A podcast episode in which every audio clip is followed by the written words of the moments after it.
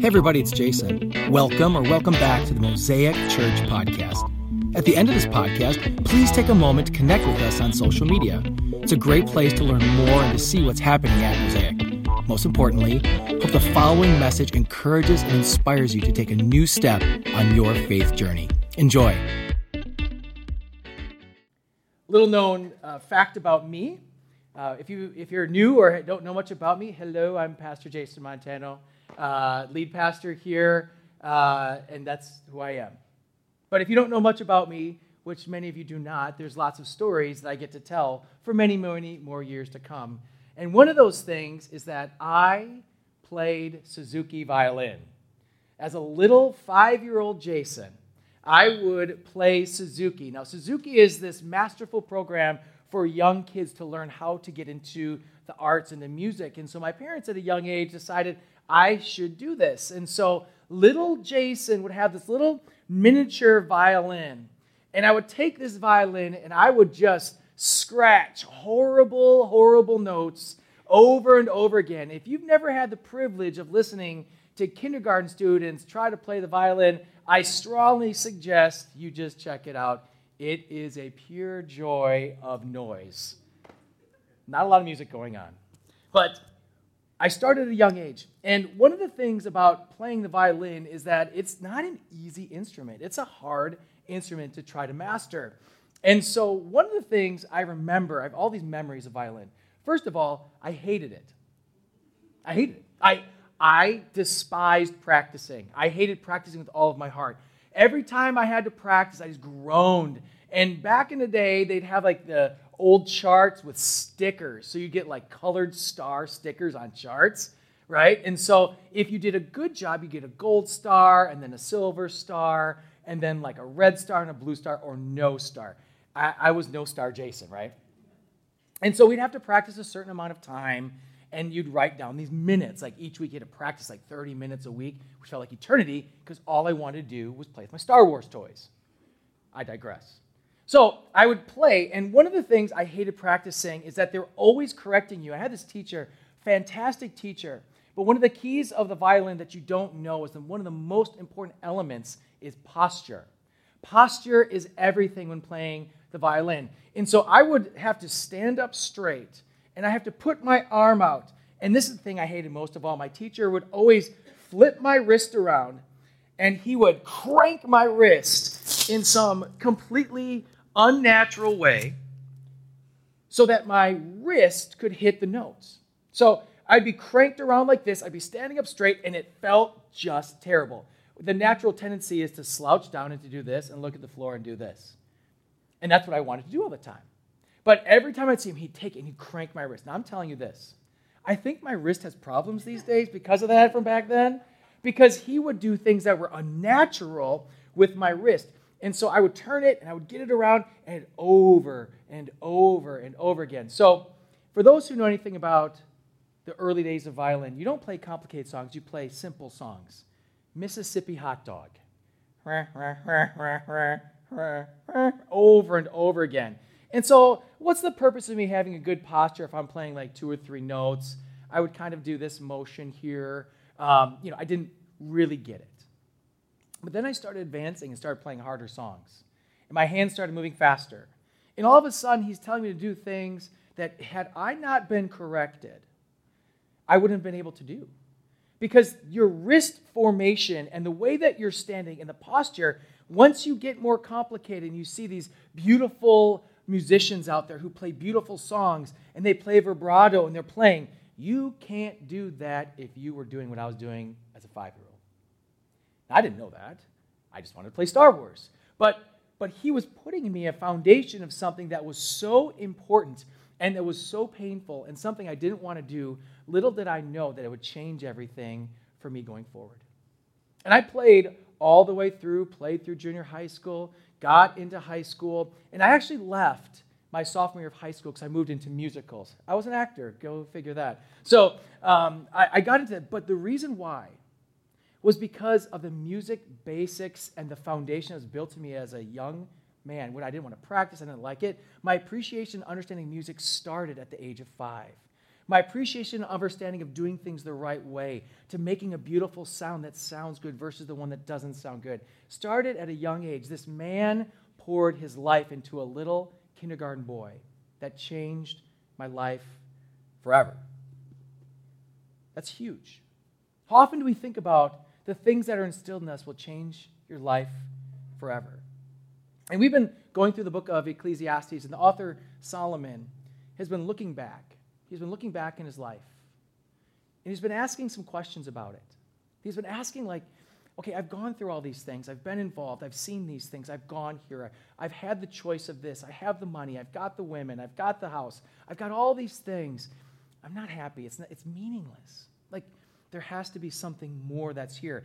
And he comes to this conclusion a life without God outside of his way is meaningless. A life without God and outside of his way is meaningless. It's, it's void, it's empty. It doesn't leave us anything, it leaves us hollow. And like, like my teacher all those years ago, working, forming, founding, giving me this foundation, pulling my wrist up, Solomon is saying, Let me be your teacher right now. And I'm going to instruct you in something you don't want to hear and things that are not easy. Let me instruct you, if you are wise, listen to this wisdom, because I've come before you. Thousands upon thousands upon thousands of years before us, this person sat down and he wrote these things. Listen to me, humans. I'm giving you something for instruction. This is what matters in life. And that's how he ends the book of Ecclesiastes. A life without God and outside of his ways meaningless. So we start to fill the void that we have to find meaning, just like Solomon. And all of you have done and are doing that today.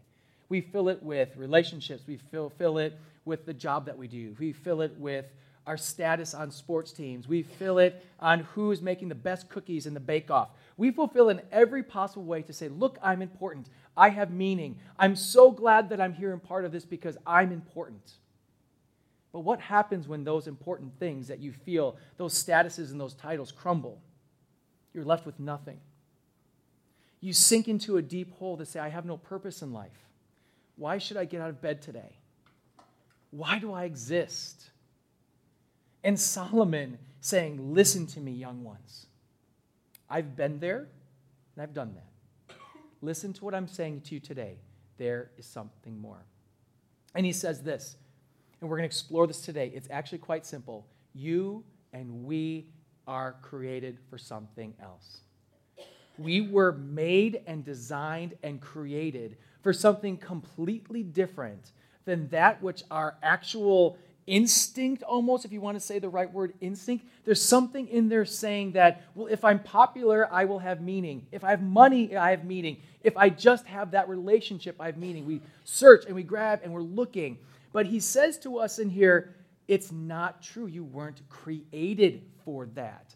The true creation and your true purpose is for something else. That's what Solomon is teaching us through the book. So we're going to dig into Ecclesiastes today. I'm going to jump around a couple different passages. And if you, we have Bibles underneath at the end of the, the pews there, uh, we're going to have some page numbers up. We're going to kick off starting in Ecclesiastes 12, verse 11. And 12, verse 11 is on page 478. 478. use your Bible apps or whatever you have. Ecclesiastes, again, if you haven't read while you're flipping there, the book of Ecclesiastes is a book of wisdom. And it seems if you read it partially that you're like, this is the most depressing, hard, sad book I've ever read. But what it is, he's laying out a case for understanding of saying, let me just lay out all my thoughts. So the book of uh, chapter 12 in this book is very, very important because he brings it all together. All this book, 12 chapters, a couple of sentences. Ecclesiastes 12:11. The words of the wise are like goads. Their collected sayings are firmly embedded nails given by the shepherd. Everybody knows what a goad is, so don't we'll just move on from there, right? No idea. I had to look it up. I have no idea what a goad is. A goad is a sharp metal tip on the edge of a stick. On the edge of this stick, they'd use this stick with the sharp metal tip. And they would take it and they would hit the back of the oxen, the cattle, to get them to go the way that they wanted. And so it was a way of to either go left or go to the right. And he would use this tool to then direct the animals which way they wanted to go. And as one was going, the other would follow. Because, like everybody, they go off in their own ways, in their own directions. So this goad is a sharp tip and there's this correction. But there's something interesting about this it's not pleasant, it's not a fun tool. And there's no pleasure in the handler doing this, but he's got to get these huge, monstrous, big beasts to go the right way. They don't speak English. They're not going to say, go this way. They need to be corrected. And so, in these corrections, he would use them to get them back into the direction in which the caretaker wanted to go. We, in the same way, we see Solomon saying to us, okay, I'm going to say something like this wise words. When there's wisdom, these are like this really sharp tooled stick that's going to hurt a lot and you don't like it, but listen to me because I'm telling you which way to go. Now, every parent in the room is saying, Hallelujah, Jason, preach on, please. Because we, as older generation, try to speak to the younger generation and say, listen to us. We've been there. We've done that. We've made the mistakes. We have broken hearts. We've had our heart broken. We've gone through these hard things. Listen to us. And just like we to our parents before us, our generation, we don't listen. We think we know everything. We think we have all the right answers. And so the generation below us, like, oh, this generation doesn't listen to us. Neither did we. And so we'd go off on our own way. And when we went the wrong way, we'd experience the pain of making unwise choices. It hurts. The goad would feel better than the pain we experienced. Everybody in this room who's gone through something difficult when you made a bad choice and the pain that that bad choice then resulted in. I wish someone would have corrected me and took me the right way. It's like we always say the saying, you know, youth is wasted on the youth, right?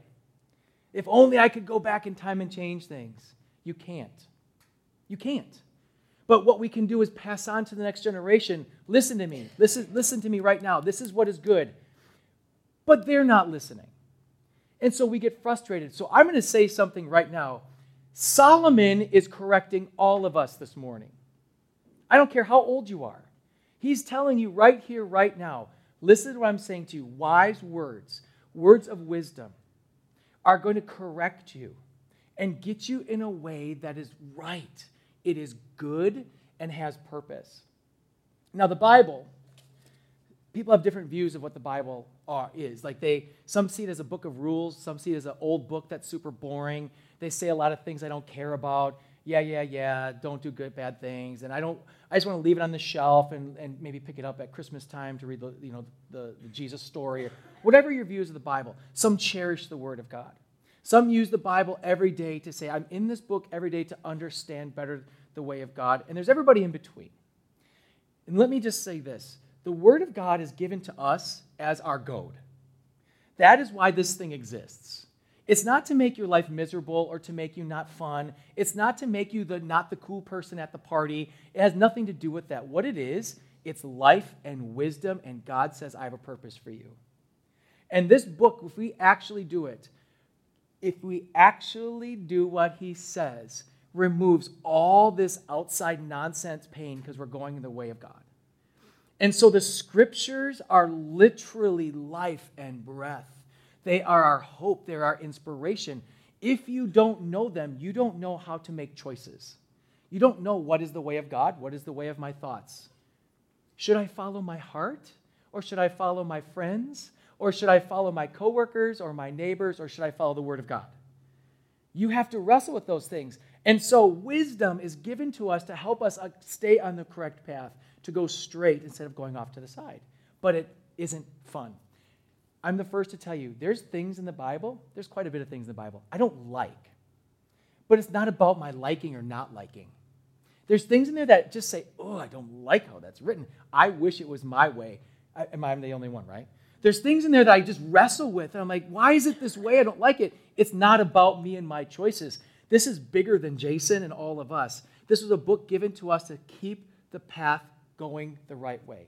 When you go outside of that path, there is pain and then you say, Why am I in so much pain? How can God let so much pain happen to me? I don't know. First question is Are you following the words of wisdom? because that's what Solomon is setting us up for. Because we were created to walk in this path. So think of the beautiful words of wisdom of Scripture as this goad, as a sharp tool that stings when you get hit with it, but at least you're going the right way. It hurts sometimes, keeps us going the right way. So we go into verses 13 and 14.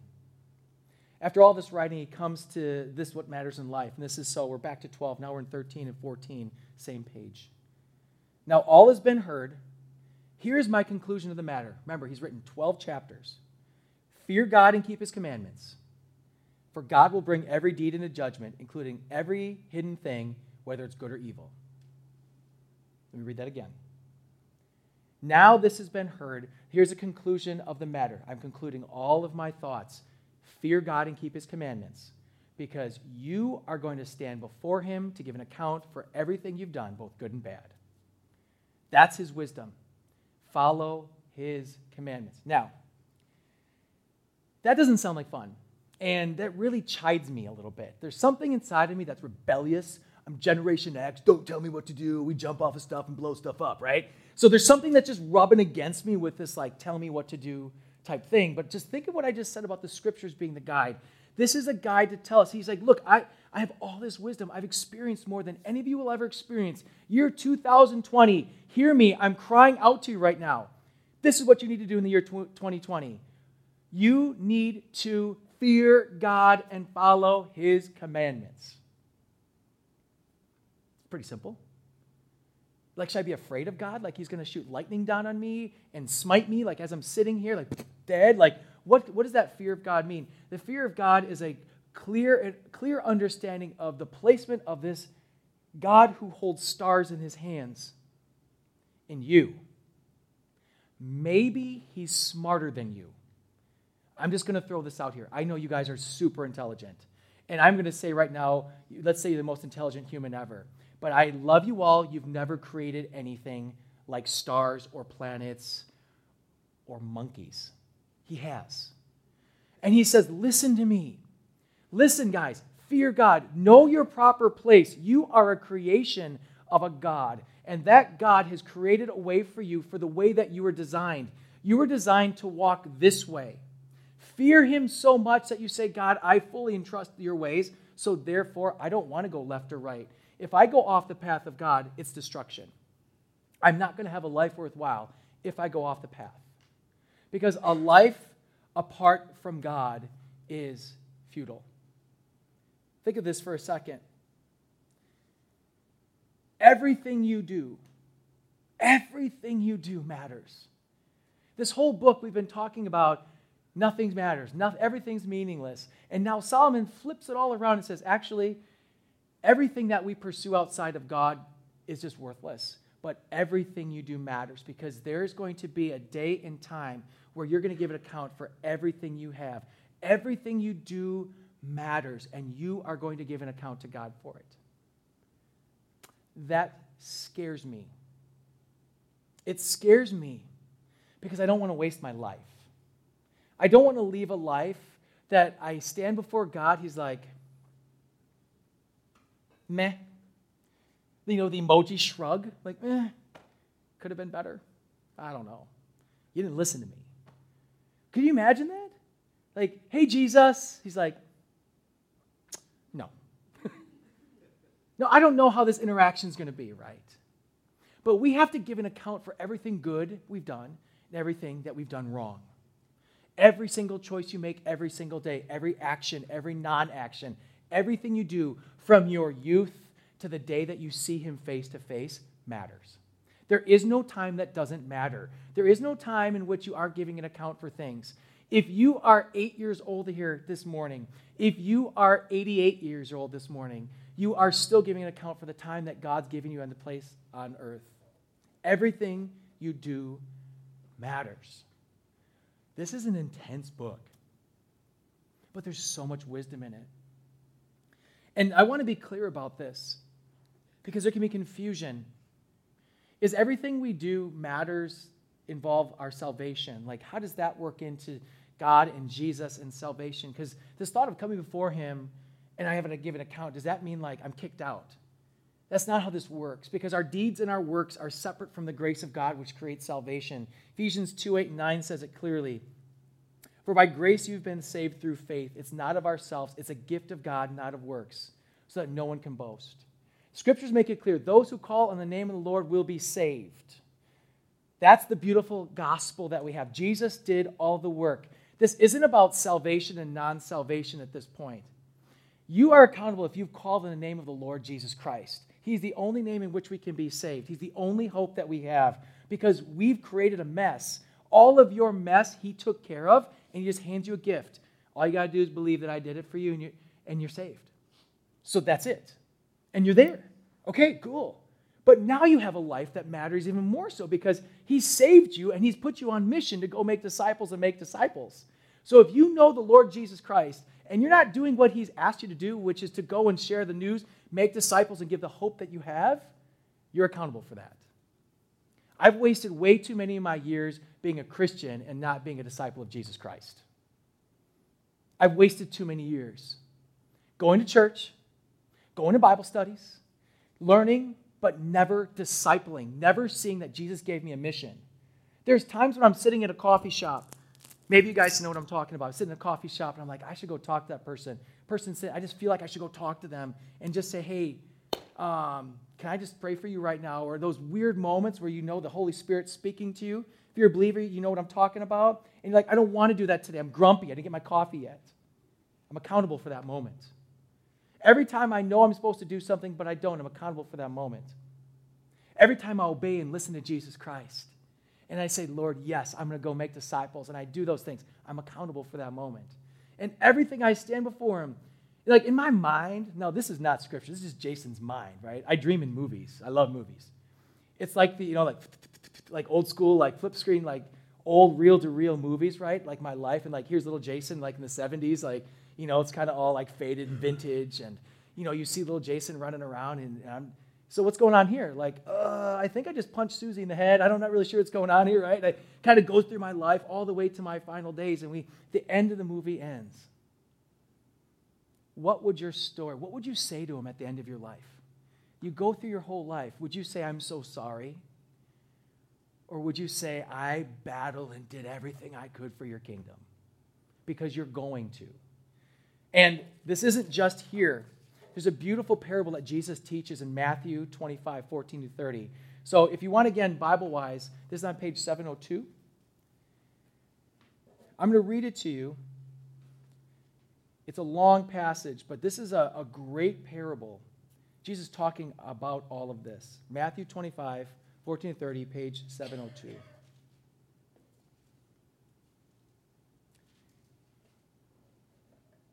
says this Again, it will be like a man going on a journey who called his servants and entrusted his wealth to them. To one he gave five bags of gold, to another two bags, to the other one bag, each according to his ability. Then he went on his way. The man who received five bags of gold went on at once and put his money to work. He gained five bags more. So also the one with two bags of gold gained two more. But the man who had received one bag went off, dug a hole in the ground, and hid his master's money. After a long time, the master of those servants returned and settled accounts with them. The man who had received five bags of gold brought the other five. Master, he said, you entrust me with five bags of gold. See, I've gained five more. His master replied, Well done, good and faithful servant. You've been faithful with a few things, and I'll put you in charge of many things. Come and share in your master's happiness.